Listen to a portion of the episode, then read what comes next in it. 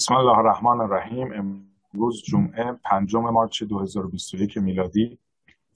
مطابق با 15 اسفند 1399 شمسی و 21 رجب 1442 قمری. در جلسه مجازی کانون توحید کانادا هستیم با موضوع تفسیر تنزیلی قرآن. سوره قاف جلسه سوم توسط آقای مسعود ادیب با یک صلوات به استقبال بحث. اللهم صل على محمد وآل محمد وعجل فرجهم بسم الله الرحمن الرحيم. الحمد لله رب العالمين والصلاة والسلام على سيدنا ونبينا أبي القاسم المصطفى محمد وعلى آله الطيبين الطاهرين المعصومين. أعوذ بالله من الشيطان الرجيم. كذبت قبلهم قوم نوح وأصحاب الرس وثمود. و عاد و فرعون و اخوان لوط. و اصحاب الایکت و قوم تبع کل کذب الرسل فحق بعید. افعینا بالخلق الاول بل هم فی لبس من خلق جدید. خب در توضیح آیات سوره مبارکه قاف رسیدیم به آیه دوازدهم. تا آیه یازدهم عرض کردیم که سه تا شکل استدلال سه تا بیان دلیل برای رد قول کسانی که در مورد معاد گفتند ذالک رجع بعید. گفتن این بازگشتی است که از ذهن ما خیلی بدوره. به نظر ما این شدنی نیست. برای رد قول اونها سه تا استدلال بیان فرد استدلال اول احاطه علمی خداوند و اینکه همه جهان در احاطه علمی اوست. قد علمنا ما تنقص الارض منهم الی آخر. به این استدلال شد. در استدلال دوم به قدرت خداوند و اینکه افلم ینظروا الی السماء کیف الی السماء فوقهم کیف بنیناها و زیناها. به این استدلال شد. و در استدلال سوم به اینکه نحوه ای از احیاء مرتبه ای از زنده کردن مردگان رو ما در همین عالم طبیعت هم مشاهده می کنیم پس وقتی این بارش باران و رویدن گیاهان و زنده شدن زمین مرده رو دیدیم که به احیینا بهی بلدتن میتا میفرماید کذالک الخروج. خروج یعنی بازگشت به عالم یا خروج از قبر یا خروج از عالم مرگ و نیستی به عالم حیات مجدد حضور مجدد شعور مجدد همینطور اتفاق میفته پس نگید به عقل ما دوره. دلیلی برای انکارش وجود نداره. بعد برمیگرده طبق روالی که تو خیلی آیات قرآن و خصوصا سوره های مکی هست به اینکه این برخورد تکذیبا میز شما چیز تازه ای نیست. در اون اول کار در ارز می‌کنم آیه پنجم وقتی از تکذیب معاصران رسول خدا سخن گفت فرمود بل کذبوا بالحق لما جاءهم. اینا حقی رو که بهشون رسیده بعد اینکه رسیده وقتی متوجه حقانیتش شده اند تکذیب می‌کنن. فهم فی امر مریج. اینا قاطی دارن. انگیزه هاشون نیت هاشون. آنچه با دل و جانشون آمیخته شده امور گوناگونی است. اون انگیزه های گوناگون اون آمیختگی های گوناگون اونا رو وامی داره که اینجور موضعی بگیر حالا اینجا در آیه دوازدهم می‌خواد بفرماید این تکذیب چیز جدیدی هم نیست چیز تازه هم نیست. این یه سنت جاری است در عالم که انسانهایی که به دنیا دلبسته میشن تمام دیدشون به دنیا محدود و مقصور میشه علائقشون به دنیا محدود میشه. کم کم اونقدر دلبستگی به دنیا پیدا می‌کنن که فکر رها کردن دنیا بعد سختتر از اون فکر وارد شدن در یه فضایی با مختصات و مشخصات دیگر.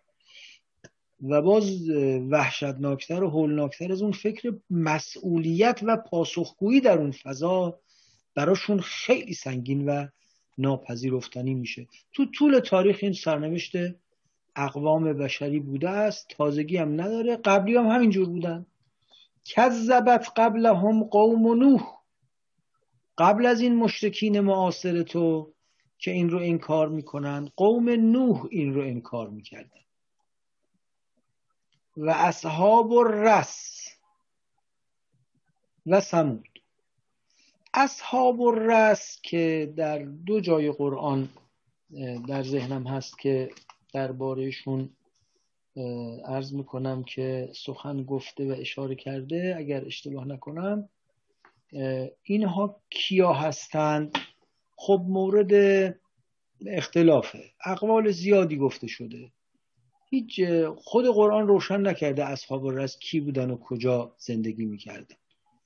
و روایاتی هم که در این باب هست خیلی متنوعه و به یک نتیجه قاطع روشنی نمیشه رسید. ولی در میان روایاتی روایاتی از امیرالمؤمنین علیه السلام نقل شده که به نظر میاد اصحاب الرس یک کسانی بودن در جای نزدیک همین رود عرس. همین رود عرس در مرز آذربایجان ایران و جمهوری آذربایجان. و شاید رود عرس هم از همون رس که گفته شده یک وادی بوده جایی بوده نهری بوده شهری بوده در کنار رودی. یا تو بعضی نقل هاست که مجموعه دوازده شهر بوده و بعد اسمهای اونا هم اسمهای فارسی قدیم است. مثلا اردیبهشت و خرداد و شهریور و اینها که می‌دونین اسمهای دوازده ماه اینا اسمهای فارسی باستان و معادلهای پاره از در واقع موجودات مقدس فارسی باستان هست لاقل 6 تا از اینها از این دوازده تا 6 تاشون در واقع اسامی امشاس پندان هست. که طبق آین زردشتی اعتقاد بر این بوده است که امشاس پندان یعنی موجودات جاودانه نامیرایی که مقدسن منزهند گفتند اصلا ترجمه امشاسپن میشه بیمرگ مقدس. موجودات بیمرگی جاودانه که مقدسند و حالا اینا آیا ملائکت الله می‌دونستن اینها رو؟ شعن خدایی براش قائل بودن. اسماء الله می‌دونستن. تجلیات خداوند می‌دونستن دیگه طبیعتا مفسران گوناگون چه در میان مسلمانان که به تفسیر اقوال زردشتیان پرداختن چه خود زردشتیان مختلف تفسیر کردن اونایی که کم نگاه توحیدی تری داشتن گفتن اینا فرشتگان خدایند یا اینا اسماء الله الحسنا هستند. اونایی که نگاه یه قدری در واقع تمثلگراتری داشتن یا تکسر در ساحت ربوبی قائل بودند. گفتن اینا خدا خدایانی هستند. حالا در مرتبه نازلتر از اهورامزدا یا سپنتم انیو. به هر حال این هفتا امشاسپند قائل بودن.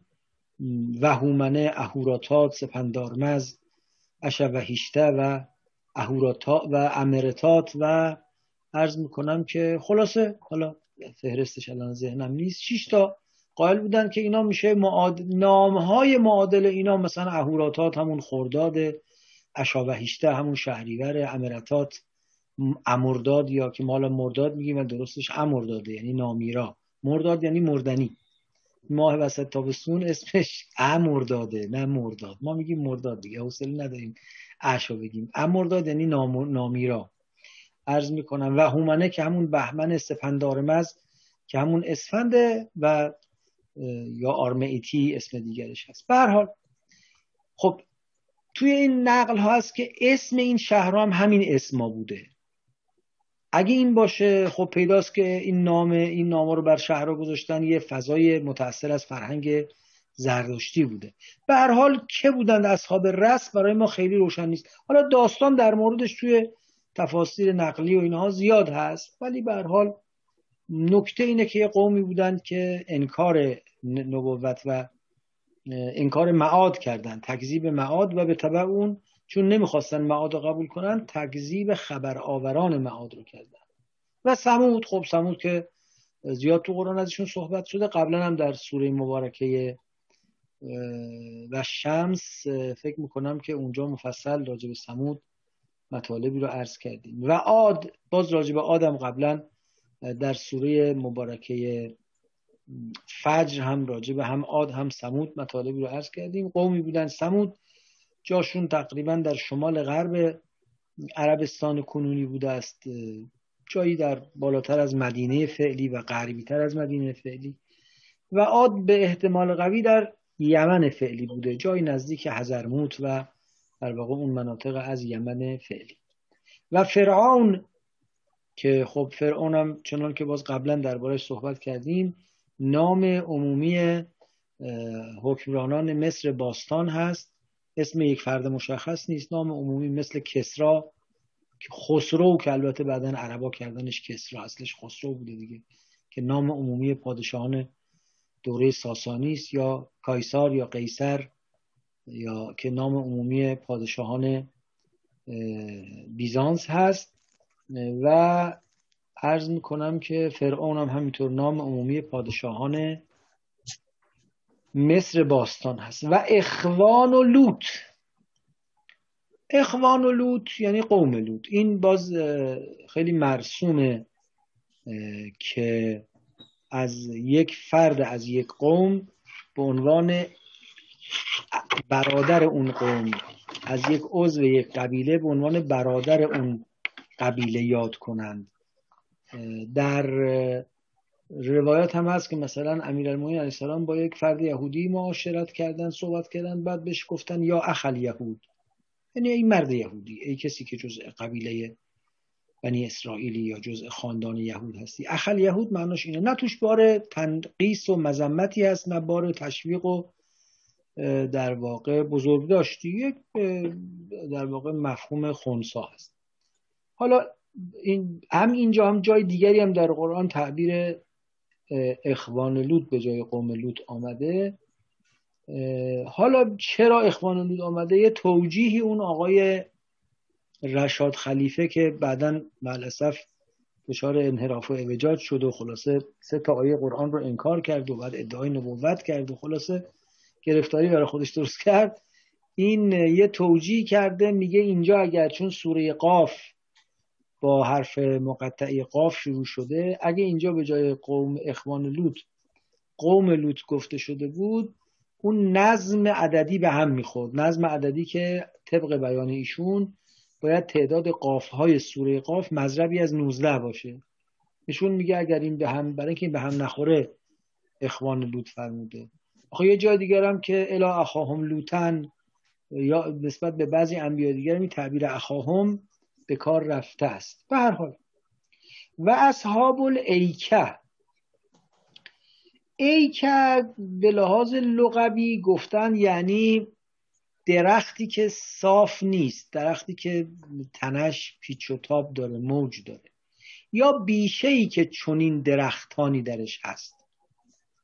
حالا ظاهرا به یه منطقه به یه شهری به یه سرزمینی که اینجور درختها توش وجود داشته می‌گفتن سرزمین ایکه و اصحاب الایکه یعنی مردمی که تو اون سرزمین زندگی می‌کنن که منظور از اینها قوم شعیبه. چون در جای دیگر قرآن وقتی از اصحاب ایکه سخن میگه بعد میفرماید که شعیب به اینها چنین گفت. پس منظور از اصحاب الایکه قوم حضرت شعیب علیه السلام هست. می‌دانید که در تاریخ عرب گفته شده که انبیایی که قرآن ازشون یاد, یاد کرده و نام برده شعع نوح و شعیب و هود و صالح و محمد صلوات الله علیه و آله این پنج نفر غیر اسرائیلی هند جزء انبیای بنی اسرائیل نیستند البته به یه معنا حضرت ابراهیم هم غیر اسرائیلیه چون اسرائیل نوه ابراهیمه. و بعد از حضرت ابراهیم خلاصه اصلا مسئله اسرائیل شروع میشه.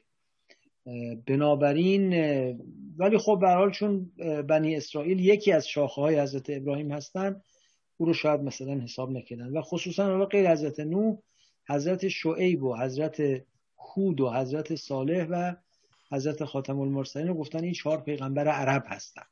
به حال حالا قوم اصحاب الایکه ظاهرا مراد قوم شعیب.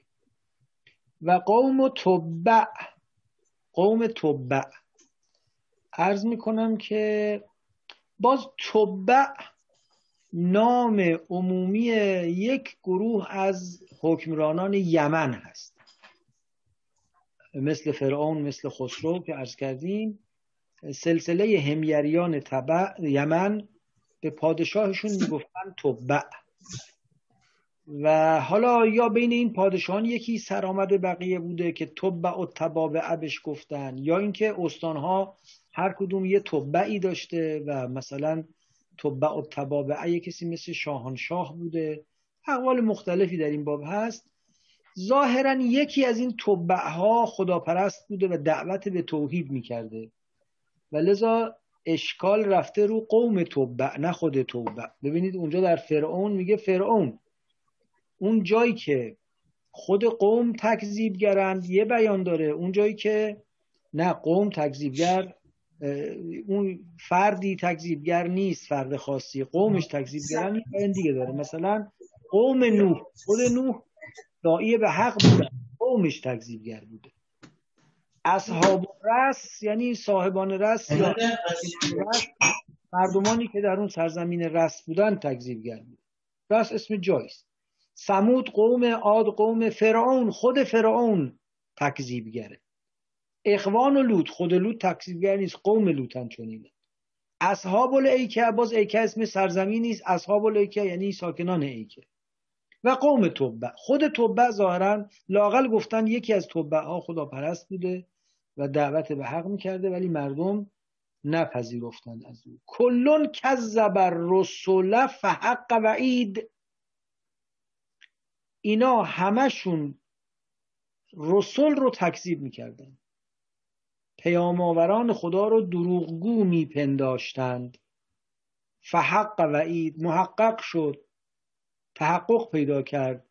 اون وعده دردناک و تلخی که به اونها داده شده بود. وعید در مقابل وعد وعد وقتی است که در واقع خبری مبنی بر تحقق امر مطلوب و مثبتی در آینده داده میشه. اینو ازش تعبیر می‌کنیم به وعد. وقتی خبری و اعلامی در مورد تحقق امر ناگواری در آینده داده میشه ازش تعبیر می‌کنیم به وعید. فحق وعید اون خبر تلخ و نگران کننده و ناگوار در مورد اینها تحقق پیدا کرد. افعینا بالخلق الاول؟ خب این آیه 14 هم جواب منکران قریش است که کذبو بالحق لما جاءهم. حق رو انکار می‌کردن و می‌گفتن هازا رجعون بعید. هم جواب همه اون اقوام دیگری است که این تکذیب رو انجام می‌دادن. آخه به چه حجتی منکرید؟ ببینید یه وقتی کسی میگه من همون باور نکردم. تردید دارم. خب این باید براش دلیل اقامه کنید. اما خیلی وحشتناک وضعیت کسانی است که میگن نه ما اینا دروغ میگن. این خبرات دروغه. به چه حجتی میگید دروغه؟ لاقل احتمالشو بدید. و احتمالش کافیه که انسان افسار گسیخته نشه.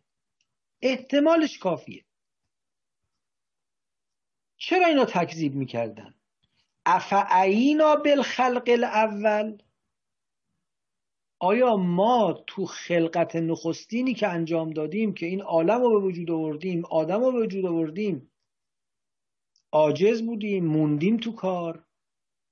عی یعنی عجز ناتوانی خستگی از عهده کار بر نیامدن. افعینا بالخلق الاول؟ ما تو کار اولی موندیم. نتونستیم انجام بدیم. عاجز بودیم از تحققش. ناتوان شدیم از به سر انجام رسوندنش. خب مگه این خلق رو نمی‌بینن؟ واقعا این خلق چطوری قابل تبیینه؟ ببینید یه نکته که ما گاهی بهش توجه نمی کنیم اینه.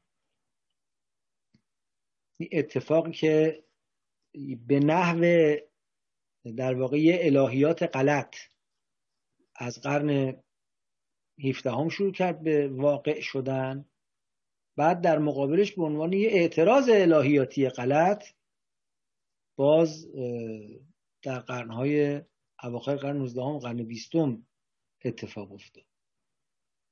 وقتی که شناخت ما از جهان رو به فزونی رفت شروع کردیم به تبیین علمی پدیده ها وقتی شروع کردیم به تبیین علمی احساس کردیم که خب تبیین علمی که انجام میدیم دیگه کاری به خدا نداریم. اون روزی یه کار رو به خدا نسبت می‌دادیم که پای تبیین علمی وسط نباشه. وقتی تبیین علمی وسط میاد دیگه خدا می‌خوایم چیکار کنیم؟ لذا مؤمنان آمدن گفتن که خیلی خوب شما هر جای زنجیره تبیین علمی رو پیش ببرید ما اون ته نقطه تبیین علمی رو می‌ذاریم خدا. شما میگید که این باران به خاطر بخار شدن آب دریا هاست خیلی این بخار به دلیل سبکتر شدن بالا میره خیلی خوب. چون زیاده متراکم میشه خیلی خوب. چون هوا سرده میعان پیدا می‌کنه خیلی خوب. وقتی میان پیدا کرد سنگین میشه خیلی خوب جاذبه برش میگردونه دوباره میرش به زمین خیلی خوب. چرخه آب درست میشه. خب قبل از این که این اولین بار بخار بشه چه اتفاقی افتاد؟ اولین بار قبلی که میان اتفاق بیفته چی شد؟ چی شد که بالا سرد شد پایین گرم شد؟ هی پله پله در واقع دامنه تاثیرگذاری خالقیت خداوند رو عقب بردن هرچه قدم به قدم تبیین علمی جلو رفت. البته واقعش اینه که تبیین علمی تا یه جایی می‌تونه جلو بره. یه جایی هم دیگه نمی‌تونه تبیین کنه. اونجا بود که مؤمنین خیلی خوشحال شدن و خیلی تاق نصرت بستن که خب الحمدلله دیگه حالا جایی برای خدا موند. پیشروی علم به ساحت خدا متوقف شد و دیگه خدا دست علم نجات پیدا کرد. این نگاه باعث میشه که طبیعتا هرچه قدرت تبیین ما بره بالاتر دست و بال خدا جمعتر میشه. پای خدا از عالم بریده میشه و محدودیت براش ایجاد میشه. در حالی که نگاه توحیدی درست اصلا این نیست.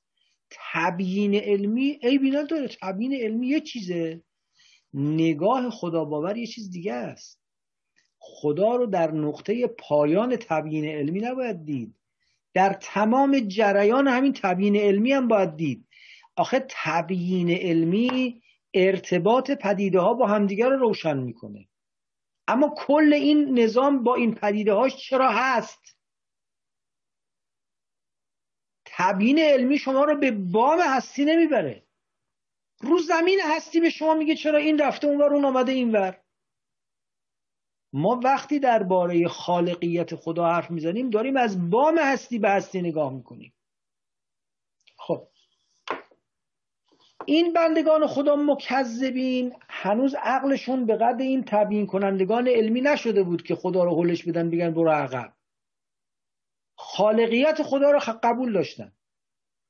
حالا شاید چون تبیین بلد نبودن بکنن. اگه بلد بودن می‌گفتن بابا برو اینا رو که خودمون بلدیم خدا می‌خواد چیکار کنه؟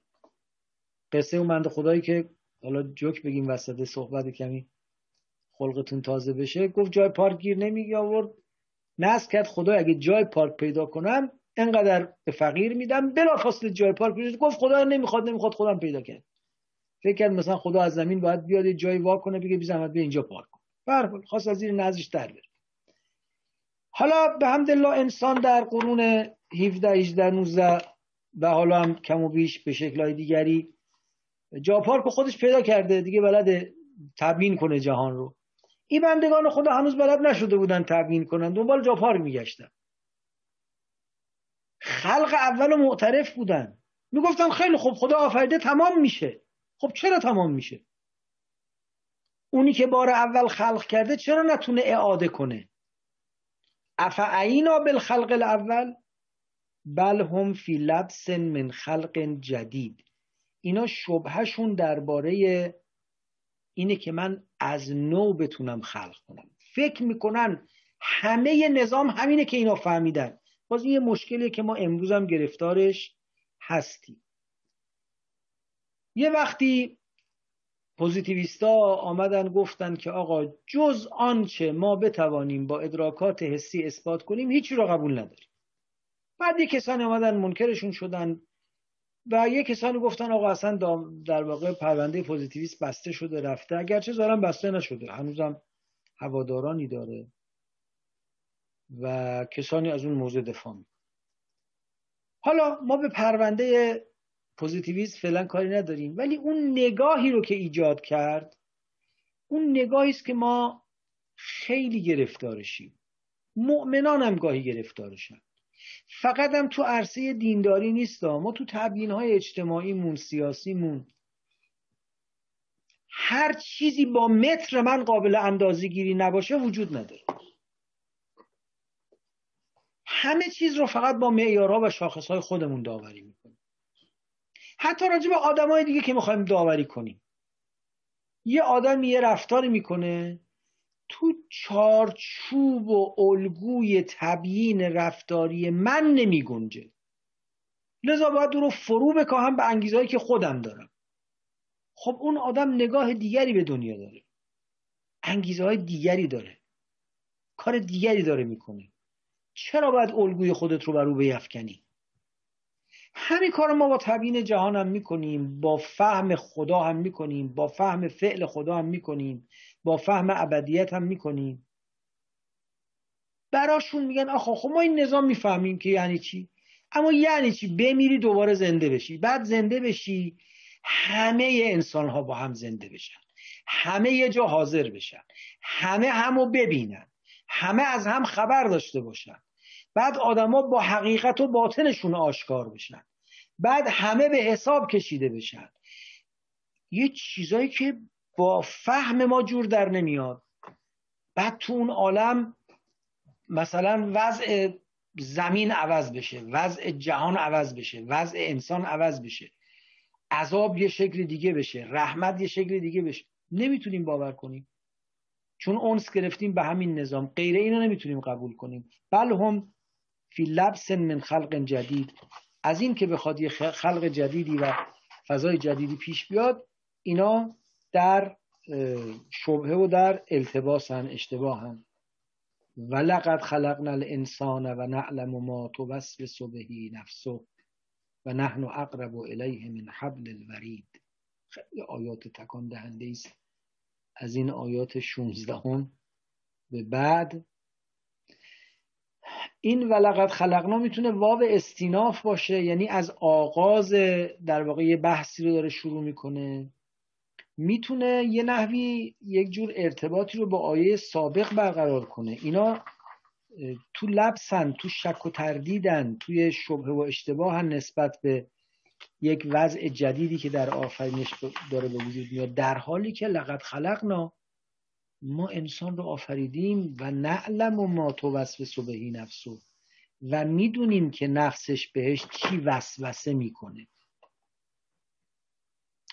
وسوسه در واقع اصلش می‌دونید افعالی که دو تا حرف تکرار میشن دلالت بر تکرار یک فعل دارن. مثلا زلزله یعنی لرزش مکرر زمین زلزله.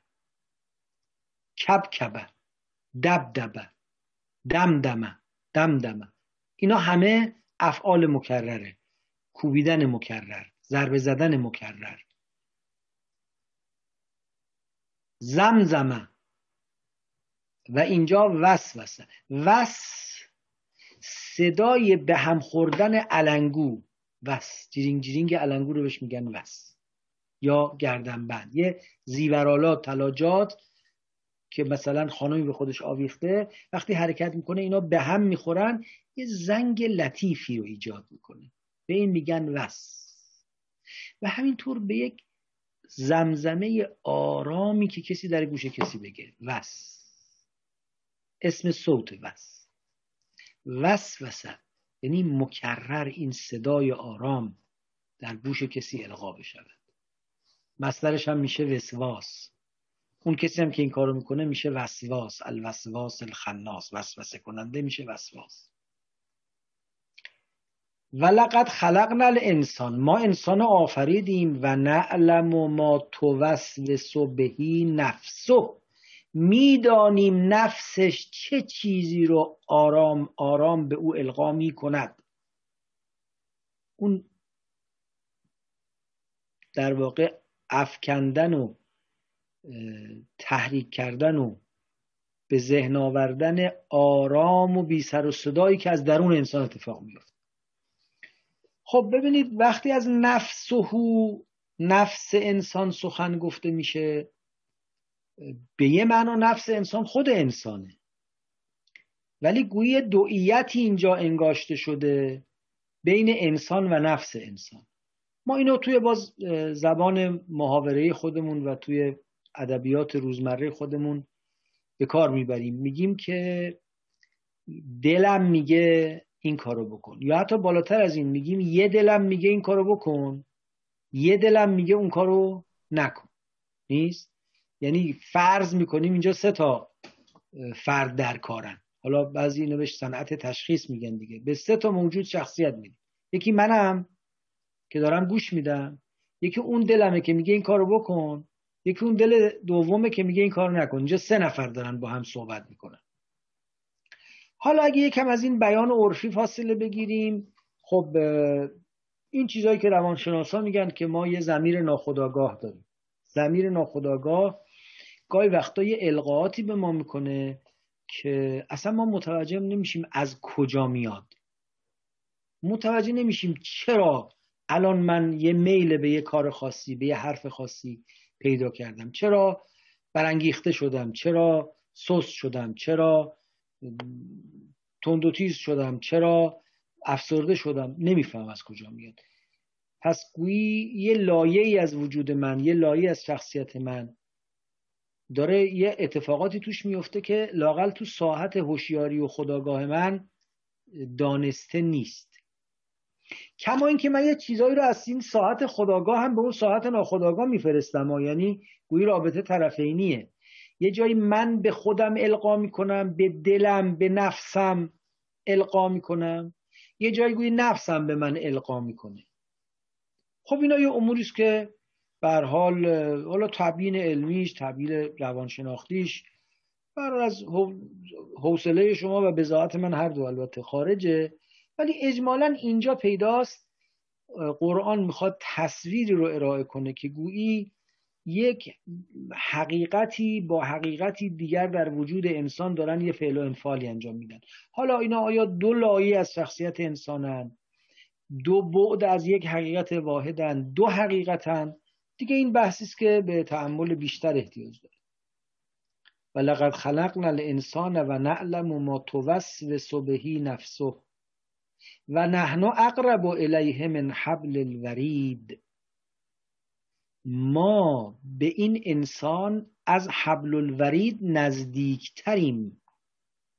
حبل یعنی تناب. ورید در مقابل شریان یعنی اون رگای اصلی که خون رو می‌بره.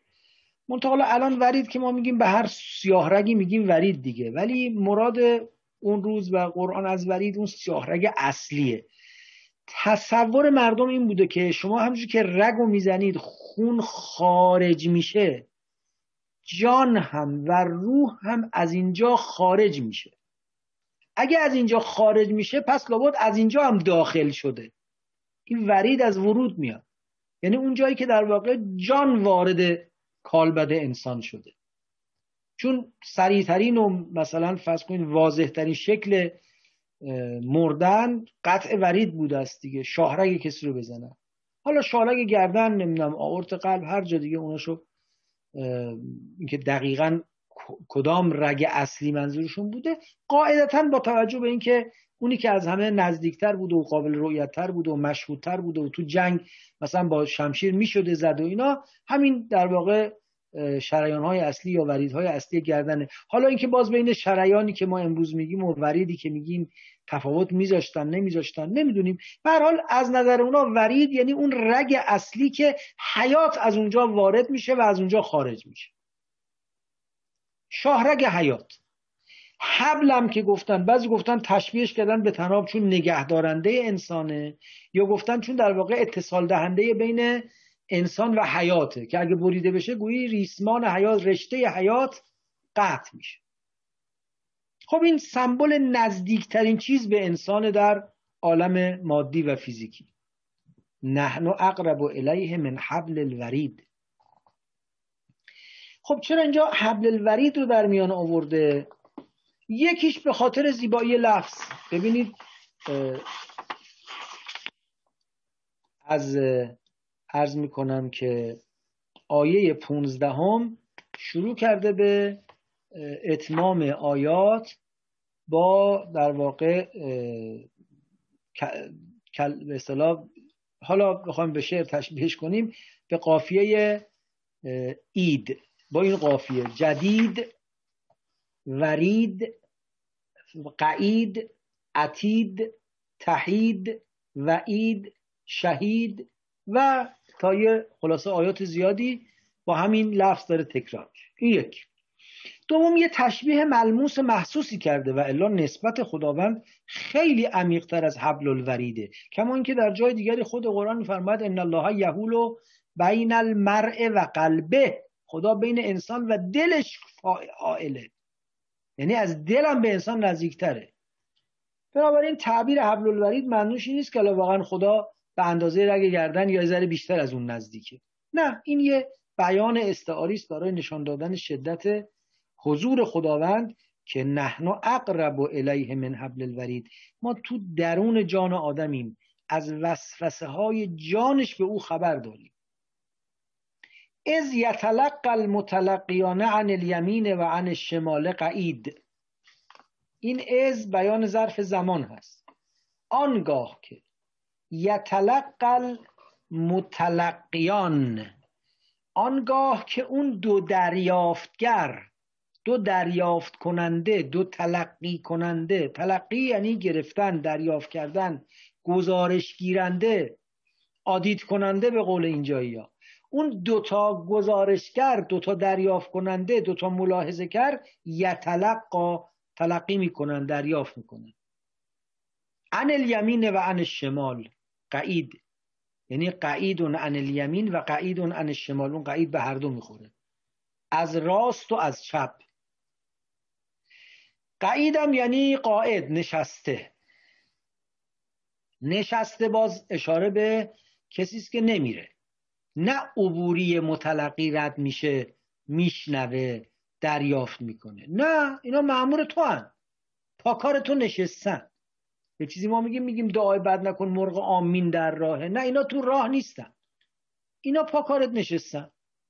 از وقتی که به دنیا میای پاد هستن تا تحویل بدن به قیامت.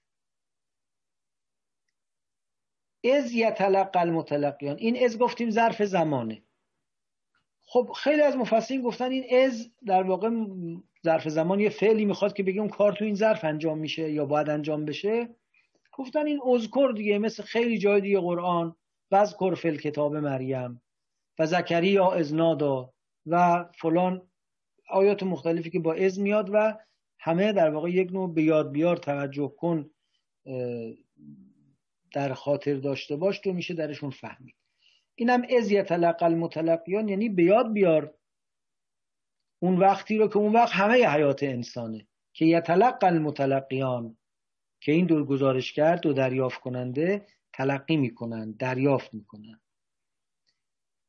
بعضی گفتن که نه این از ظرفی است که تعلق می‌گیره به اون اقرب و الیه نه به اذکر. نحن اقرب الیه من حبل الورید از یتلقى المتلقیان. اون وقتی که دوتا گزارشگر ما داشتن گزارش می‌گیرن ما خودمون نزدیکتر از اونا بودیم به این.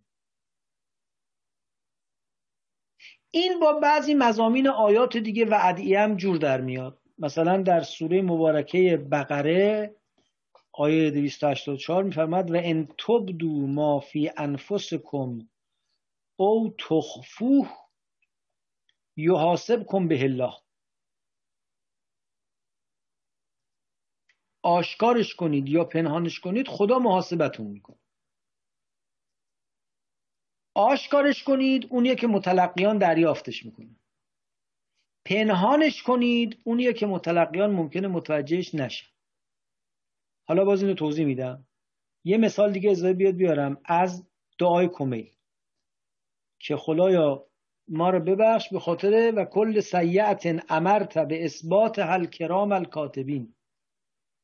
الذین وکلتهم به حفظ ما یکون منی و جعلتهم شهودا علی مع جوارهی و کنت انتر رقیب علی من ورائهم و شاهد لما خفی عنهم و به رحمت که اخفیته و به فضل که سترته خدایا من به تو استغفار می‌کنم از هر گناهی که به اون ملکینی که معمور کتابت و ثبت و ضبط اعمال منن و تو وکیلشون بر این کار کردی هر گناهی که اونا دستور دادی ثبتش کن.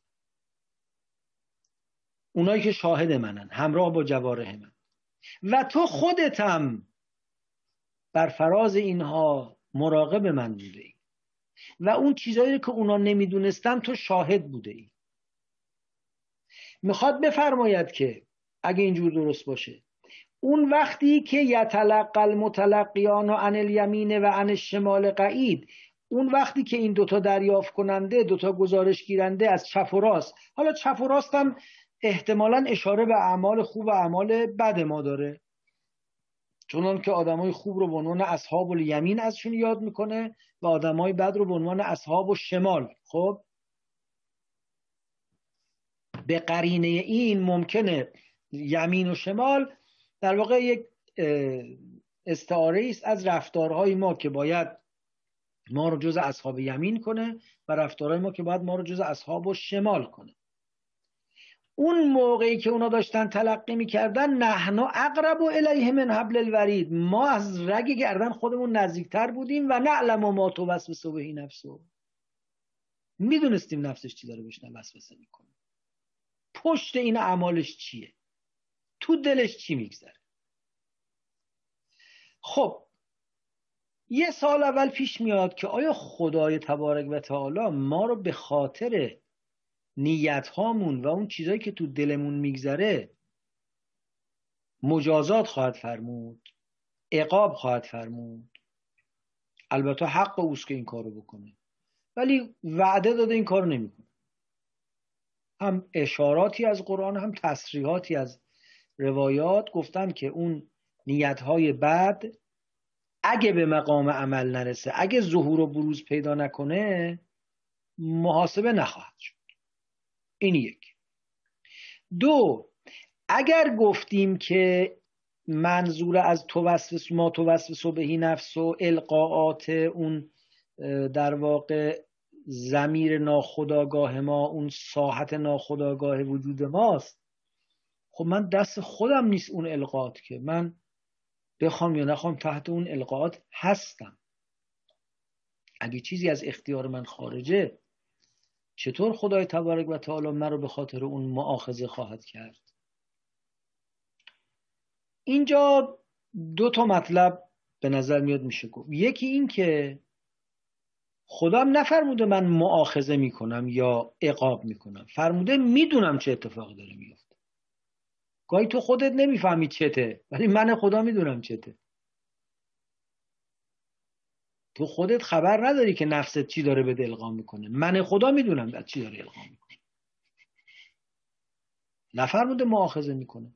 همون آیه 284 سوره بقره که عرض کردم حالا دوباره نگاه کنید. و ان تبدو ما فی انفسکم او تخفوه کن به الله. اگه اونی که تو دلتونه آشکار کنید یا پنهانش کنید. یعنی نه تو عملتون نه تو سخنتون بروز پیدا نکنه. یحاسب کن به الله خدا با اون شما رو محاسبه می‌کنه. این تو حساب شما میاد. فیغفر لمن یشا ولی برای هر که بخواد میبخشه. شما طلبکار بخشش نیستید ولی خدا از سر کرم و رحمتش گفته من به نیت عذاب نمیدم عقاب نمیدم. و یعذب من یشاء و الله علی کل شیء قدیر. هر کس به خود عذاب می‌کنه. چیزی از قلم رو قدرت او خارج نیست و خدا بر هر کاری تواناست. تو همین دعای عرض می‌کنم که کمیلم و کنت انت رقیب علی من ورائهم و شاهد لما خفی عنهم. بعد امام اینجوری در دعا میگه که فبرحمت که اخفیته و به فضل که سترته. پوشاندی مخفی کردی. و چقدر ما روایت داریم که خدای تبارک تعالی میفرماید اگه بنده ای توبه کنه من گناهی رو که کرده حتی از اون ملکینم پنهان می‌کنم. از اینجا میشه چند تا نکته استفاده کرد. یکی این که اون ملکین به باطن, باطن و اعماق وجود انسان راه نداره. اونا دست خودت. اگه ملکین راه ندارن شیطان هم راه نداره. مگه اینکه آدم خودش دعوتنامه بفرسته دیگه. وقتی که میاد تو قلم رو امور اختیاری. شیطان به باطن انسان نمی‌تونه مسلط بشه. مگر آدم خودش در باطن خودش شعله شیطنت رو روشن کنه؟ بنابراین اگر هم عقابی از ناحیه نیتهای پلید بخواد بیاد به خاطر اینه که آدم خودش مقدمات اونها رو فراهم کرده. و الا صرف نیت مخصوصا نیتی که از ناخداگاه انسان ناشی میشه عقاب نداره. حالا چه به بیان نقلی که گفتیم در روایت هست که به خاطر نیت خداوند عقاب نمی‌کنه و روایت هم فراوان در این باره هست. چه به خاطر اینکه بگیم نه اصلا از قدرت انسان خارجه. اما مقدماتش که اختیاری بوده. علاجش که دست خودم خب من می‌تونم با تعمل با درون نگری پیدا کنم گره های کار خودم رو و با نیروی توحید و ایمان و توکل به خدا اینا رو باز کنم. اگه نکردم خب چوبش خواهم خورد دیگه. بنابراین اگر این از رو متعلق به اون اقرب بگیریم یه همچین معنایی ازش فهمیده میشه. حالا بعضی مفسرین گفتن این نظر نحوی خیلی پیچیده می‌کنه کلام رو و به نظر مشکل میاد ولی به هر حال در حد یک احتمال لاقل بهش می‌شود نگاه کرد. و لقد خلقنا الانسان و نعلم ما توسوس به نفسه و نحن اقرب الیه من حبل الورید. اذ یتلقى المتلقیان عن الیمینه و عن الشمال قعید. ما یلفظ من قول الا لدیه رقیب عتید. ما یلفظ من قول هیچ سخنی رو از دهن بیرون نمیندازه. لفظ یعنی افکندن پرتاب کردن. حرف که ما می‌زنیم گویی کلمات رو داریم به از دهنمون بیرون پرتاب می‌کنیم. تلفظ یعنی از دهن برون افکندن. ما یلفظ من قولن. هیچ سخنی رو از دهنش نمیندازه بیرون به زبان نمی آورد الا لدیه رقیب عتید. الا اینکه کنار اون سخن یک مراقب حاضر و آماده است. رقیب یعنی مراقب. مراقب شدید المراقبه چون فعیل از فائل معنای پررنگتری میده. سیغه مبالغه است. صفت مشبه است.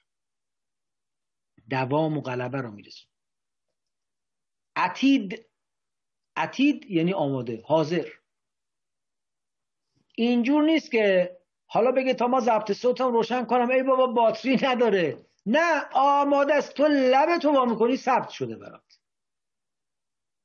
اون رقیب عتید فقط حرفا رو ثبت نمی‌کنه اعمال هم ثبت می‌کنه.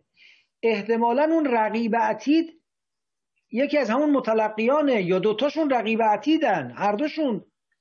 لازم نیست رقیب حتی بعضی مردم میگن رقیب و عتید. نه این رقیب و عتید صفت و هن رقیب عتید رقیب حاضر و آماده. مراقب پای کار آماده کار.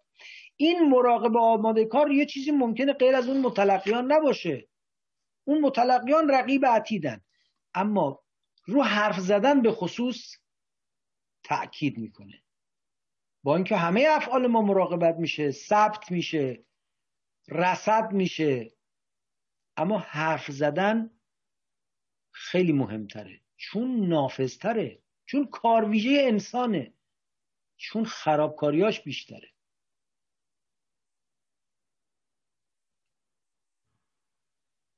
یا ایها الذین آمنوا اتقوا الله و قولوا قولا سدیدا. ای مؤمنین تقوا پیشه کنید حرف درست حسابی بزنید. یصلح لکم اعمالکم. اگه حرفتون سدید یعنی محکم استوار حسابی بشه خدا کاراتون رو درست می‌کنه. خیلی از مشکلات ما مال حرفای بی حسابی که می‌زنیم. نمی‌فهمیم. این این زبون رها چه بلاهای سر ما میاره؟ چه آتیشهایی تو عالم این یک کلمه حرف ایجاد کرده؟ چه برکتهایی تو عالم یک کلمه حرف ایجاد کرده؟ یه آره یه نه.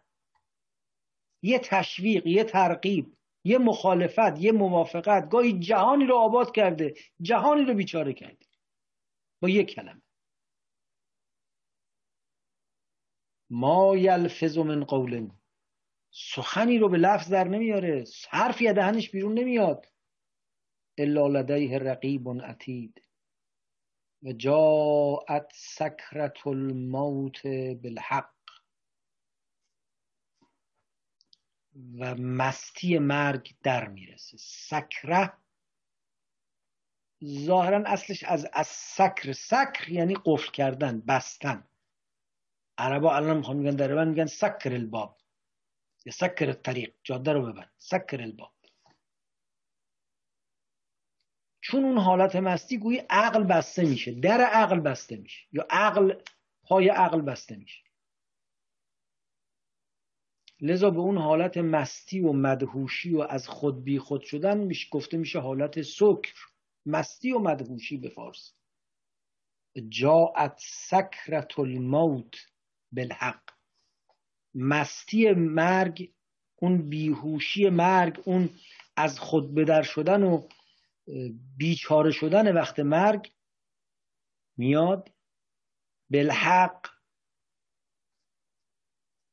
به مصاحبت حق به ملابست حق به جاست درسته بایدم بیاد. آخه یک نکته مهم اینه طبق منطق دنیا زدگان مرگ یک امر نابجاست یک وصله نابجور ناجوره ناچسبه. گفت ترکیب پیاله ای که در هم پیوست بشکستن آن روا نمی دارد مست. چندین قد سروناز و چندین سر و دست. از بهر چه آفرید و بهر چه شکست. یه آدم مست وقتی پیاله رو سر بکشه پیاله رو نمی‌زنه بشکنه. یه پیاله است. خب بعد می‌خوای استفاده کنی به دردت می‌خوره. چرا میشکنی؟ مثلا خودش درستش کرده باشه. این همه قد سروناز این همه جوان رعنا این همه آدم مهم آدم کارآمد آدم به درد بخور آدم با این همه زرافت ها چندین قد سر و ناز و چندین سر و دست. از بحر چه آفرید؟ چرا داره به وجود آوردی؟ خب حالا به وجود آوردی چرا می‌زنی؟ می‌کشی. بحر چه شکست؟ تو نگاه دنیا مدار مرگ منطق نداره. چرا باید آدم بمیره؟ جز اینکه خب فرسوده شد دیگه چیکار کنیم؟ دیگه نمیشه نگهش دار. جان عزم رحیل کرد گفتم به مرا گفتا چه کنم خانه فرو می آید دیگه بدن فرسوده شده باید بره. اگه می‌شد بدن فرسوده نشه مرگ از آن جهت که مرگ نابجا بود تو منطقه دنیا گرایان. اما تو منطق ابدیت گرایان و آخرت گرایان مرگ حقه. جزئی از نظام عالمه. باید باشه. انتقال از مرحله به مرحله دیگره. اصلا اصل کار ما دنیا آمدیم برای که بمیریم. الان توی گرمخانه ایم تو نشاخانه ایم آماده بشیم برای مردن. ولی خب بهمون هم اختیار دادن تو خودمون تو این آماده سازی خودمون دخیل و سهیم باشیم. اینکه تو تلقین میت می‌خونیم که خدا شهادت بدم ان الموت حق و البعث حق و سرات حق و نشور حق و سرات حق و میزان حق حق حق میگیم یعنی چی حق اینا؟ یعنی اینا اجزاء بجای خود و درست و قابل پذیرش نظام هستی. باید باشه جاش تو نظام هستی درسته. و جاعت سکرت الموت بالحق. در جای خودش کاملا به جا و درست مستی مرگ در می‌رسه. ذالک ما کنت منه تهید. این چیزی که تو ازش رویگردان بودی در می‌رفتی. محایده یعنی اعراض کردن روگردوندن فرار کردن. نمی‌خواستی به این مردنه برسی. هیچ که نمی‌خواد دیگه. زن گفت به قول همه ایران رو وسط بیاریم. سعدی گفت چی گفت؟ گفت چنین گفت چنان گفت چنین گفت فردوسی پاکزاد که رحمت بر آن تربت پاک باد. میازار موری که دانکش است که جان دارد و جار شیرین خوش است. هم فردوسی گفت هم سعدی گفت هم همه اقلای عالم گفتن که جان شیرین خوش است. جان شیرین خوش است. خدا این جان رو در کام ما شیرین کرده. زین لکم حب و شهوات من النساء و البنین و القناطیر المقنطرت و الخیل المسومه تزیین کرده خدا. همه خواستنی های دنیا رو در ذهن ما تزیین کرده. تا بمونیم تا امتحان پس بدیم. لذا هر جانداری به حیات خودش مایله. هر جانداری از مرگ میگریزه. مبارزه می‌کنه برای نمردن. هر جانداری. و انسان هم همینطور. مگر یه استثنا داره. یک کسی متوجه بشه که بعد مردن آبادتر از قبل مردنه. وقتی آدم میگه والله لبن و ابی طالبن آنس بالموت من الطفل به صدی امه.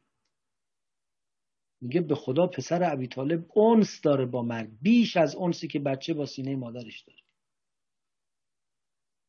چون اونو منبع حیات خودش می‌دونه منبع تغذیه خودش می‌دونه منشأ آرامش خودش می‌دونه. اون, اون, اون نگاه اگه بیاد خب قصه عوض میشه. ولی تا ما تو حصار دنیا و تو فهم از دنیا و تو کشش های دنیایی زال که ما کنت منه تهید. ببینید از آیه 16 تا آیه 19 یه مرور خیلی خلاصه از آفرینش تا مرگ انسان با بیان مراقبت شدید مانیتورینگ کامل و سلطه علمی کامل خداوند. چه به واسطه متلقیان فرشتگان مراقب و چه به واسطه عرض می‌کنم که حضور خداوند که نزدیکتر از اونها و عرض می‌کنم که بسیار عمیقتر از اونهاست و هیچ مانع و ای در برابر او نیست. خب از اینجا مشغول میشه به بیان نفخ سور و حالا دیگه آنچه در عالم پس از مرگ اتفاق میفته فکر کنم فرصت ما تمام است بلکه بیش از تمام است. بیش از حدم صحبت کردم اصخانی می‌کنم. استفاده می‌کنیم از نکاتی که دوستان خواهند فرمود. الحمد لله رب العالمین و السلام علیکم و رحمت الله و برکاته خیلی ممنون متشکر آقای رضا بفرمایید سلام علیکم خدمت همگی دوستان و به خصوص جناب آقای ادیب علیکم السلام و رحمت الله اگه محضوری ندارید دوربینتون هم روشن کنید جمال مبارکتون ببینیم انشالله محضور که الان دارم متاسفم. ولی انشالله سعی می‌کنم اینو درستش بکنم جلسات آینده یه نکته که برای من جالب بود توی صحبتاتون این که گفتید خداوند گناهان را از اون ملکین هم در واقع پنهان می‌کنه. نلسون ماندلا یک جمله خیلی مشهوری داره و اون اینی که می خطاب به انگلیسی ها می‌گفته ظاهرا که میبخشم اما فراموش نمی‌کنم. و این خب توی دنیا خیلی روش بحث کردن روی این جمله. می‌خواستم بدونم آیا این درست است بگوییم خداوند میبخشد اما فراموش نمی‌کند؟ در واقع سوال منظورم اینه که آیا گناهان ما به اگر برفرض توبه بکنیم این در علم خود خدا هم از بین می‌روند؟ یا اینکه خداوند تا ابدیت عالم به اون گناه باقی میماند؟ والا من جواب روشن و سریحی به این ندارم بدم. یعنی نمی‌تونم به اطمینان سخن بگم. ولی به اعتبار اینکه لا یزل و رب و لا ینسا خدا هیچی رو فراموش نمی‌کنه هیچی از او گم نمیشه. لا یعذب عن علمه مسقال ذره به قدر وزن ذره از علم او پنهان نمیشه دور خارج نمیمونه. به نظر میاد این فراموش کردن اصلا خصلت انسانیه. در ساحت ربوبی معنا نداره. بله ممکنه بگیم حالا چون در اصلا در بابی که علم خداوند به چه معناست حالا شما می‌دونید دوستان می‌دونن شاید همه بهتر از منم می‌دونن که در باب اینکه علم خدا به چه معناست بین متکلمین فلاسفه فلاسفه مختلف اختلاف بسیاره بسیار زیاده. جناب خاج نصیرالدین توسی که به کمک ابن سینا آمده وقتی اشارات الاشارات و تنبیهات ابن سینا رو امام محمد غزالی شرح کرد و خیلی جا انتقاد کرد به ابن سینا. خاج آمد به کمک ابن سینا در واقع و شرح اشارات نوشت و تو مقدمش نوشت که من علتی که شرح نوشتم این بود که دیدم که خلاصه فخر رازی شرح اشارات نوشته و در حقیقت جرح اشاراته نه شرح اشارات. یعنی اشارات رو مجروح کرده شرحش نکرده. و لذا آمدم دفاع کنم از شیخ. بعد اونجا میگه ولی یه جایی من نظرم با شیخ مختلفه ولی تو اینجا طبق مبنای شیخ توضیح میدم. نظر خودم رو نمیگه. به بحث علم خدا که می‌رسه شروع می‌کنه به اعتراض به شیخ. و نظر خودشو میگه یه مقداری که میگه میگه که البته من می‌خواستم بیشتر از این بگم ولی و شرطا املک. چون قول داده بودم که خیلی با شیخ مخالفت نکنم به شرط پایبند میمونم. می‌خوام بگم دو نفر که هر دو فیلسوف به یه معنا مشرعی و نزدیک به همن توش اختلاف دارن. بذار درباره که علم خدا وقتی میگیم مرادمون چیه اگه مربوط از علم خدا در واقع صفتی از صفات ذات اقدس الهی باشه نه اونجا اصلا فراموشی معنا نداره. علم خدا عین ذات خداست و هیچ تغییر و تبدلی توش معنا نمید اما اگه مرادمون از علم خدا مراتبی از آگاهی در عالم هستی باشه که مجازن به خدا نسبت میدیم همونطور که خلق رو به خدا نسبت میدیم علم رو به خدا نسبت میدیم قدرت منم قدرت خداست علم منم علم خداست. لذا اینکه خداوند در مراتبی از هستی به اصطلاح اثر گناه بنده توبه کار رو پاک کنه و حذف کنه این منافاتی با علم و قدرت مطلقه و بالغه خداوند جل و علا نداره. به این معنا میشه گفت که فراموش میشه یعنی در واقع در یه ساحاتی از هستی کلا خلاصه به قول امروزه شیفتلیت می‌کنه خداوند سابقه سوء توبه کار را. اما اینکه در علم خدا به معنای آنچه به ساحت ربوبی جل و علا مربوط میشه به نظر من معنای درستی از نسیان نمی‌شود اینجا اراده کرد. با این حال مسئله پیچیده‌تر از من این مقدار که به ذهنم رسید درس کرد این اثرش بله خیلی ممنونم از توضیحاتتون. خیلی کمک بفهمم کرد. فقط این یعنی در واقع اثرش در این هستش که فکر می‌کنم با توجه به توضیحاتی که فرمودید گناه نکردن در هر صورت بهتر است از اینکه گناه انجام بدهیم و بعد بخوایم توبه بکنیم. حالا گیرم موفقم. اینکه اینکه فراوان حتما هم عقلا درسته هم فراوان توی آخه که خب نه ببینید این این یکم از امیرالمومنین تو همین اخیرا که نجوا الله رو بخوندیم بود ترک و به احون من طلب توبه. خب نه آخه یه سری از آیات قرآن این هستش که مثلا میگه که اصلا سیعاتتون رو تبدیل می‌کنم به حسنات. خب این یه مقداری این هستش که ظاهرا مثلا اینکه اصلا یه جوری با این در تناقض قرار می‌گیره نمی‌گیره؟ خب نه اون سیعات اونو باید اون آیه رو باید درست به نظرم معنا کرد. من فهم ناقصم اینه وقتی میفرماید که یبدل الله سیعاتهم حسنات معناش این نیست که این آدم مثلا یه آدم جنایتکار آدم کشی بوده یه دزدی بوده. نه اصلا حق و ناس بذاریم کنار. یه آدم یه آدم فرض کنید فاسدی بوده. مثلا چه می‌دونم چل سال شرابخوری کرده و قماربازی کرده فرض کنید. حالا اصلا کاری به حق و ناس فعلا نداره. بعد توبه واقعی می‌کنه. حالا این آدم یه دفعه چل سال جلوتر از آدمی است که اون عرقا رو نخورده اون قمار رو هم نباخته.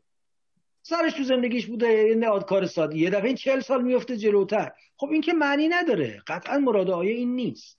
این اولای که یبدل الله سیات مثلا من اینو بخوام یه تمثیل خیلی ملموس ازش کنم. اینجوری می‌فهمم که شما توی مسیری می‌خواید از اینجا فرض کنید برید به بری.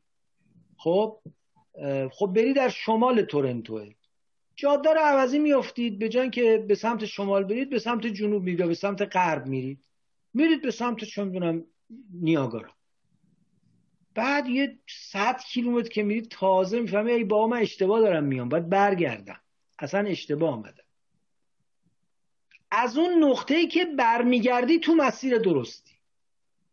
درسته که توی این دنیا اگه باشیم 100 کیلومتر تازه تا نقطه صفر عقبی اگه یه آدمی از تورنتو را افتاده بود به سمت مثلا بری حالا 50 کیلومتر رفته جلو. شما که 50 کیلومتر اشتباه رفتی 100 کیلومتر از اون عقبی. اما تو نگاه الهی از اون لحظه ای که مسیر حق رو انتخاب می‌کنی و از مسیر باطل برمیگردی حالا تو مسیر حق قرار گرفتی. همه اون سیعات در واقع مسیرش عوض میشه جاش عوض میشه. با یه همچین مثالی من سعی کردم برای خودم قابل فهم کنم مسئله رو. یا با این مسئله که اگه این سیعات از یه توانمندی هایی در این انسان ناشی شده بالاخره اون که عرق خورده بالاخره یه ظرفیتی هم داشته عرق خورده. یک دام رو بنده میخوردم سر از بیمارستان در می آوردم حالا این ظرفیتش در قسمت مثبت وجودش ممکنه کارگر بشه. به هر حال به نظرم نمیشه این آیات رو اینجوری فهمید که این گناه میشه یه سرمایه براش بهتر از اونی که این گناه نکرده. این که قلل قاعده معنی نمیده. معناش اینه که خداوند پرونده ای رو خلاصه از ساحت سیعه در میاره به ساحت حسنه می‌بره. یا اگر اون سیعات مسیر غلطی برای اون رقم زده از همین نقطه توبه مسیر درست براش محسوب میشه. یا اگر اون سیعات از یک توانمندی هایی در اون ناشی شده حالا این توانمندی ها مایه خیر و برکت براش خواهد شد و از این دست مثلا بله خیلی متشکرم از توضیحات خواهش می‌کنم. خیلی ممنون. آقای نجفی بفرمایید. عرض سلام. آقا آقا ببخشید در مورد این قسمت آخر فرمایشتون جسارتا من یه جوری دیگه می‌فهمم. من دقیقا اینجوری می‌فهمم که هر چقدر که بار گناه بوده این عملا تبدیل به حسنه میشه و استدلالش من اینجوری می‌فهمم. اون کسی که گناه بیشتری انجام داده توبه کردنش خیلی سخت داره به واقع. یعنی یه کسی که هیچ خطایی انجام نداده خب حالا یه خطای کوچولی هم بکنی انحراف کوچیکی هم داشته باشه توانایی برگشت رو داره. ولی وقتی یه کسی که غرق گناهه و بار گناه بیشتری داره اگر توبه حقیقی بکنه و برگرده این خیلی کار بزرگتری کرده. در مقایسه با کسی که خب بالاخره خودشو توی راه نگه داشته. بدیهیه بدیهیه که اون فرمایش که از حضرت علی نقل کردید که خب صحیح یعنی گناه نکردن خیلی ساده تر از اینه که اول گناه بکنه بعدا بخواد توبه بکنه. ولی من استنباطم اینه که اگه این تبدیل به حسنه هست چیزی بیشتر از پاک کردن اون گناهه. دقیقا یعنی باید باید به خاطر اون زحمتی که طرف کشیده با اون بار سنگینی که داشته و تونسته برگرده دقیقا طبق اون مثال شما باید یعنی 60 کیلومتر دقیقا جلو بیفته. من اینجوری متوجه شدم یعنی پاک کردن اون گناه پاک کردن اون چیز که خب کار خیلی خاصی نیستش عملا. نمی‌دونم اگه فهم من غلط باشه ممنون میشم تفسیر جالب و بسیار تحمل برانگیزیه جالبه. باید فکر کنم به نظرم تا اینجاش خیلی جذاب آمد. حالا بذارید بیشتر فکر کنم اگر چیز دیگه ممنون میشم راهنمایی جالب بود نه؟ خیلی قابل استفاده. خواهش می‌کنم.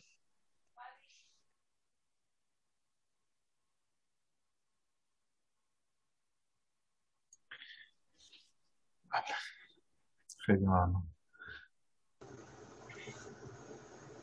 اگر سوال نیست من یه سوالی می‌خواستم. جناب آقای مکرچی دستشون بالاست. آره آقای مکرچی بفرمایید. قربان که من نتونستم این فعال کنم اینو پیدا نکردم. بله خیلی ممنون. استفاده کردم.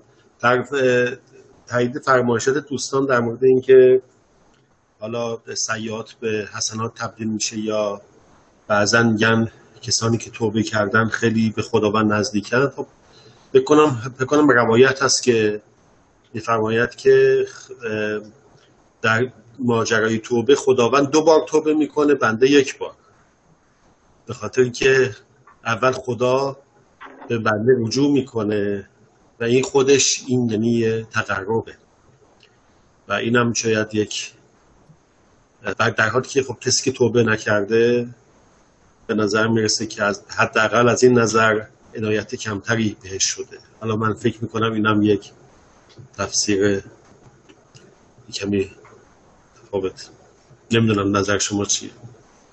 بله اون که, اون کسی توبه می‌کنه چون تعبیر تاب الله علیهم بله. لیتوبو خدا به اونا بر الیهم لیتوبو خدا به اونا رو میاره تا می‌تونن توبه کنن. در واقع اینکه توبه عب از یه توفیق الهی ناشی شده درسته. و بعد توبه هم که قبول میشه در واقع حالا اون عکس العملی است که از ساعت ربوبی نسبت به بنده صورت می‌گیره. میشه دو یک در واقع. جان؟ یا گناهکاری میشه دو ثوابکاری میشه یک. آها. بله. ولی خب البته ممکنه بعضی از کسانی که گناه نمی‌کنن یه وقت کسی گناه نمی‌کنه از بیحالی و گناه نمی‌کنه. بله در این فرض توضیح شما خوبه. اما اگه کسی از توجه به خداونده که گناه نمی‌کنه اون طبیعتا اون عنایت الهی رو داشته با خودش که گناه نکرده اصلا. ولی بله میشه به یه معنا و این نکته هم که شما میفرمایید با نکته که آقای نجفی گفتن ملائم کاملا که در واقع ترجیح یک انسانی که موفق به بازگشت از مسیر غلط میشه برای انسانی که از سر بیخیالی یا بیحالی یا بیورزگی اصلا مسیری انتخاب نکرده که بخواد درست غلط باشه. مثلا ولی بله نکات حالا شبیه این در ادیان شرقی هست که مثلا وقتی که مدیتیشن آموزش میدن میگن که وقتی که شما دارید مراقبه می‌کنید و حضور ذهن پیدا می‌کنید قطعا ذهن شما پرتاب میشه. ولی اصلا مهم نیست که شما حالت مهم اینه که می‌تونید دوباره برش کردید و این مهارت برگردوندن تو, تو تمرکز مهمه. نه تو موندن تو تمرکز. چون موندن تمرکز طرف ممکنه خب اصلا دیگه استعداد چیزی نداشته باشه. اما کسی که تو این دنیاست و تو این دنیا زندگی می‌کنه این رفتن و اومدن و می‌تونه دیگه کنترل کنه خودش رو کنترل کنه که دوباره برگردونه به مرکز. برگردونه به جایی که به حالا مراقبه است یا تو زنه یا به حالا ما توجه تو مرکز توجه. این آور این این, این, این وقتی که عضلا به صلاح ماهیچه های معنوی انسان اینقدر قویه که می‌تونه دوباره برگردونه. توبه به همین معناست. حالا درسته که توبه شکستن درست نیست. اما اینکه انسان بتونه در واقع بکشه به جایی که باید تو مسیر بیاره. اما کسی که همیشه تو مسیره شاید واقعیتش اینه که حالا پارامتریک هم که بخوایم نگاه کنیم مهندسی که نگاه کنیم خب شاید اصلا از اولش این سیستمش درسته. خطای زیادی نداره.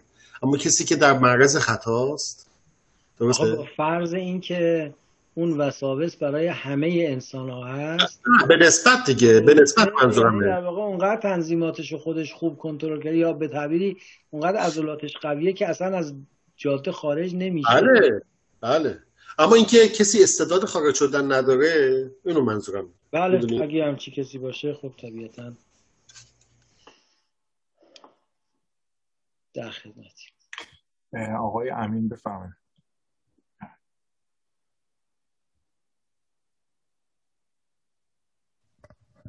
سلام علیکم خدمت آج آقا و سایر خواهران و برادران. من البته اول یه سال راجع به همین بحث سعی و حسنه بپرسم و بعدش سال دیگه ای که داشتم یه خورده شاید به کل تفسیر مربوط میشه تا این بحث.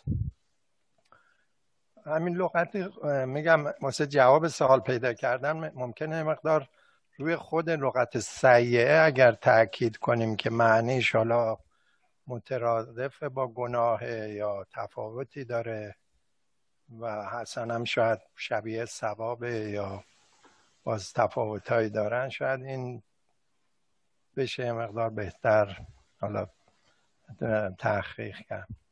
یه سوال دیگه دومم راجع به اون قسمت گناهان زبانه که لطف کرده بودین توضیح دادین. و این بیشتر راجع به غیبته در واقع من این سوالم که راجع به یکی از اشخاصی که به حال توصیه کرده بوده که حتی راجع به ایشون راجع به خوبیاشون و برجستگیاشون اگر جایی صحبت کنن خصوصا به کسانی که میشناختن راضی نیستن. و خیلی هم تاکید داشتن حالا کل جریان هایی که داشتن. و حالا مطلبی که واسه من مورد سواله ایشون خب فوت کردن و شر حالشون نوشته شده. البته اگر ما بخوایم به همون موالی که ایشون در قید حیات بودن و رضایت نداشتن این مسئله رو در نظر بگیریم این نکته تو ذهن من میاد که حتی اگر داستان هایی که توی شرح حال ایشون هستن از ایشون نقل کنیم ممکنه ایشون راضی نباشه. و یه مقدار حالا من نمی‌دونم مسئله شرعیش چیه. شما حتی برجستگی های یک شخص هم بخوایم بگین. خیلی ها خب میگن تو طول زندگیشون رضایت نداشتن و بعد از فوتشون همراهانشون و دوستانشون یک برجستگی ها کراماتی که ایشون داشتن نقل می‌کردن. ولی کلا از کجا بدونیم که ایشون الان راضیه یا راضی نیست؟ خیلی تشکر می‌کنم واسه جوابتون از این سال و از کل جلسه به همچنین. خواهش می‌کنم لطف دارید. بهترین ترجمه واژه حسنه و سیعه کار خوب و کار بد. سیعه از سوء میاد یعنی کار بد و بدی. کار بد یا بدی و حسنه یعنی کار خوب یا خوبی.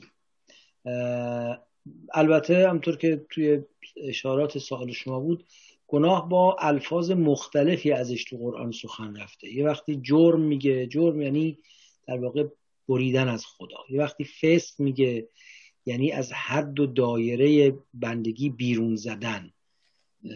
یه وقتی اسم میگه یه وقتی زن میگه هر کدوم اینا یه بار معنایی خاصی داره. لذا هر سیعه جرم نیست. هر کار بدی بریدن از خدا نیست. گاهی وقتا کار بده ولی بریدن از خدا نیست. کما که هر زنبی تو معنای لغوی کلمه باز کار بد نیست. گاهی وقت زن یعنی کاری که پیامد داره عاقبت داره. حالا ممکنه که اون عاقبتش عاقبت اخروی باشه که خب گناهی که عاقبت اخروی داره. ممکنه عاقبت دنیایی داشته باشه. یه کاری واقعا حرام هم نیست. خلاف شرع هم نیست. خدا هم ناراضی نیست. ولی اگه انجام بدی گیر میافتی تو این دنیا. برای درد سر درست میشه. اینم می‌تونه ازش به عنوان زن گاهی وقتا یاد بشه. ولی برای اگه بخوام نسبت به واژه سیعه نگاه کنیم سیعه یعنی کار بد یا بدی. کما که حسنه یعنی کار خوب یا خوب. در مورد غیبت هم که فرمودید ببینید فلسفه حرمت غیبت یا حکمت حرمت غیبت اینه که آبروی یک انسان محترم رو در قیابش نریزیم. منزلتش رو متزلزل نکنیم. چون واقعیتی آدم نمی‌دونم من خودم بارها برام پیش آمده متاسفانه که وقتی از یه آدمی یه چیز بدی گفتن حالا آدم اولش احساس نمی‌کنه ممکنه به اینجا ختم بشه. حالا حرف عادی داره زده میشه ولی یه دفعه آدم احساس می‌کنه یه کسی تو ذهنش فرو میریزه و این خوب خیلی چیز بدیه. لذا به غیبت گوش هم نباید داد. نه فقط نباید غیبت کرد گوش هم به غیبت نباید داد. نباید منزلت آدم ها رو بی خودی ویران کنیم مخصوصا کسی که نیست غیبت اونیه که نیست. اگه هست خب ممکنه خودش خودش یه دفاعی بتونه بکنه. اگرچه وقتی هم هست کسی نباید منزلتش رو ویران کنیم. آبروی آدمی رو شخصیت آدمی رو. لگد مال کنیم فلسفهش در واقع حفظ آبروی افراد. منتها در تعریف غیبت گفتند که یادآوری هر چیزی از فرد که این یادآوری باعث ناخشنودی و ناخرسندی اوست. یعنی یه آدمی ممکنه ذکر یک ویژگی رو نه تنها برای خودش عیب نمی‌دونه خوشش هم میاد. یا براش بی تفاوته. فرض کنید حالا بنده رو می‌خواد به یکی معرفی کنید میگید اون عینکیه. عینکی من نوجوانی عینکی هم. احساس نمی‌کنم که ولی حالا یه آدم حساسیه یه آدم روح لطیفی داره. خوشش نمیاد مردم بفهمن این عینکیه. بگی عینکیه خوشش نمیاد. احساس می‌کنه جسارت بشده لذا چون در واقع در تعریف غیبت گفتن بیان سخنی یا نکته ای درباره افراد که از بیان اون ناخرسندن ذکر رو که اخاک به ما یکرهه چیزی که خوشش نمیاد دوست نداره دربارش بگی لذا به این بر اساس این تعریف غیبت رو تعمیم دادن. گفتن نه فقط عیب ها و به اصطلاح سیعات افراد حتی اگر حسنات کسی را میگیم ولی حسنه است که اون مایل نیست دیگران بفهمن. حالا به هر دلیلی مایل نیست. طبیعتا اینم گفتن نباید گفته بشه. ملحق به غیبت دونستن. درست شد؟ حالا کسی در حیات خودش اظهار کرده که این ویژگی های من گفته نشه. اگه ما می‌دونیم که این برای این بوده که مثلا احساس می‌کرده ممکنه باعث عجب در بشه باعث ریا در او بشه مردم بریزن دورش مزاحمش میشن خلوتش رو ازش بگیرن. اگر درک ما و فهم ما اینه که این به خاطر یه ممانعتی که به زندگی او مربوط بوده میشه. خب حالا که دنیا رفته که اینا دیگه منتفیه پس شاید بشه گفت که دیگه اشکالی نداره. ولی اگر نه احساس می‌کنیم به هر دلیل دیگری بوده که ما نمی‌تونیم کشف کنیم و به زندگی و حیات دنیای او مربوط نبوده لااقل احتیاط تو اینه که ما بعد مردنش هم افشاء نکنیم. من فهمم این مقدار می‌رسه.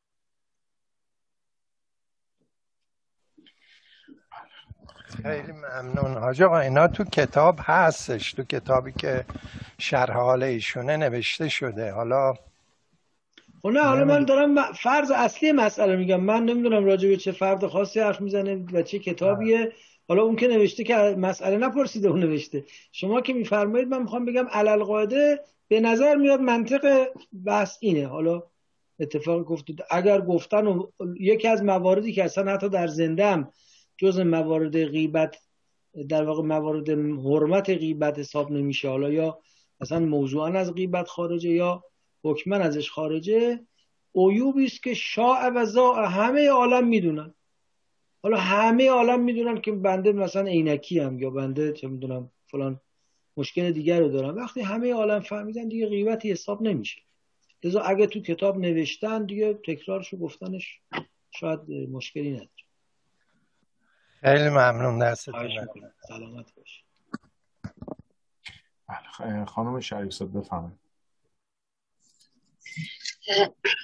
عرض سلام دارم خدمتتون. علیکم السلام خیلی متشکرم و خیلی مثل همیشه استفاده کردیم های دکتر از خواهش بیاناتتون. یک موضوعی رو فرمودید شما در ارتباط با اینکه خداوند انسانها رو به نیاتشون مجازات نمی‌کنه.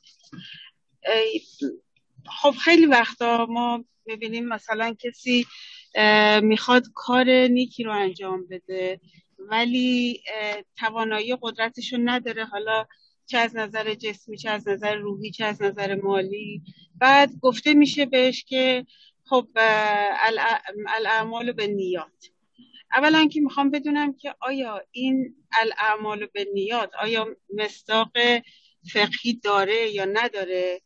و بعد اینکه آیا فقط نیات بد مجازات نمیشن نیات خوب پاداش می‌گیرن؟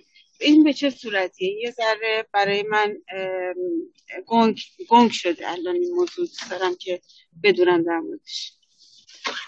من اول یه قسمتی از سال شما برام ابهام داره بپرسم. فرمودید الاعمال به نیات از نظر فقهی چجوره؟ منظور متوجه نمیشم منظورتون از نظر فقهی یعنی چی؟ یعنی اینکه آیا اصلا ما اصلا این این مصداق داره الاعمال به نیات یعنی اصلا این چیز آیا یک چون بعضی وقتا بعضی چیزها در زبان گفته میشه در, در صورت که اصلا پایه فقهی اصلا نداره. آیا این پایه فقهی داره؟ آیا یعنی منظورتون از پایه فقهی پایه دینی منظورتونه؟ بله بله بله. بله, بله. چون حکم فقهی به اعمالی برمیگرده که ما باید انجام بدیم و نیت جای عمل نمی‌گیره. ممکنه یه سری اعمال به نیت احتیاج داشته باشه ولی تو اعمالی که واجبات عملی ماست مگه این یه عملی خودش اصلا از جنس نیت کردن باشه؟ و الا مثلا اینجوریه که من به جای نماز خوندن میگم خب میگه نیت خیر نماز دارم کافیه. ولی سوالتون حالا متوجه شدم. ببینید الاعمال به نیات معنای فراتر از این بحثی که ما الان داشتیم داره. یعنی بحث الاعمال به نیات این نیست که اگر یه نیت بدی داشته باشیم در واقع و عملیش نکنیم خدا مجازات نمی‌کنه یا اگر نیت خوبی داشته باشیم و نتونیم عملیش کنیم خدا پاداش میده. الاعمال بنیاد حتی اون اعمالی که انجام میدیم ارزششون به نیتشون بستگی داره. یعنی یه مثالی که مثال خوبی است بعضی از اساتید فقید زدن من عرض می‌کنم. شما فرض کنید که به یه غذای خیلی علاقه دارید و از خوردن اون غذا لذت می‌برید. حالا یکی از نزدیکان شما مادرتون برادرتون خواهرتون شما رو دعوت می‌کنه به مهمانی و اون غذا رو درست می‌کنه. یه وقت شما تا غذا میید میگید آخ جان غذایی که دوست دارم. به نیت لذت بردن از غذا می‌خورید.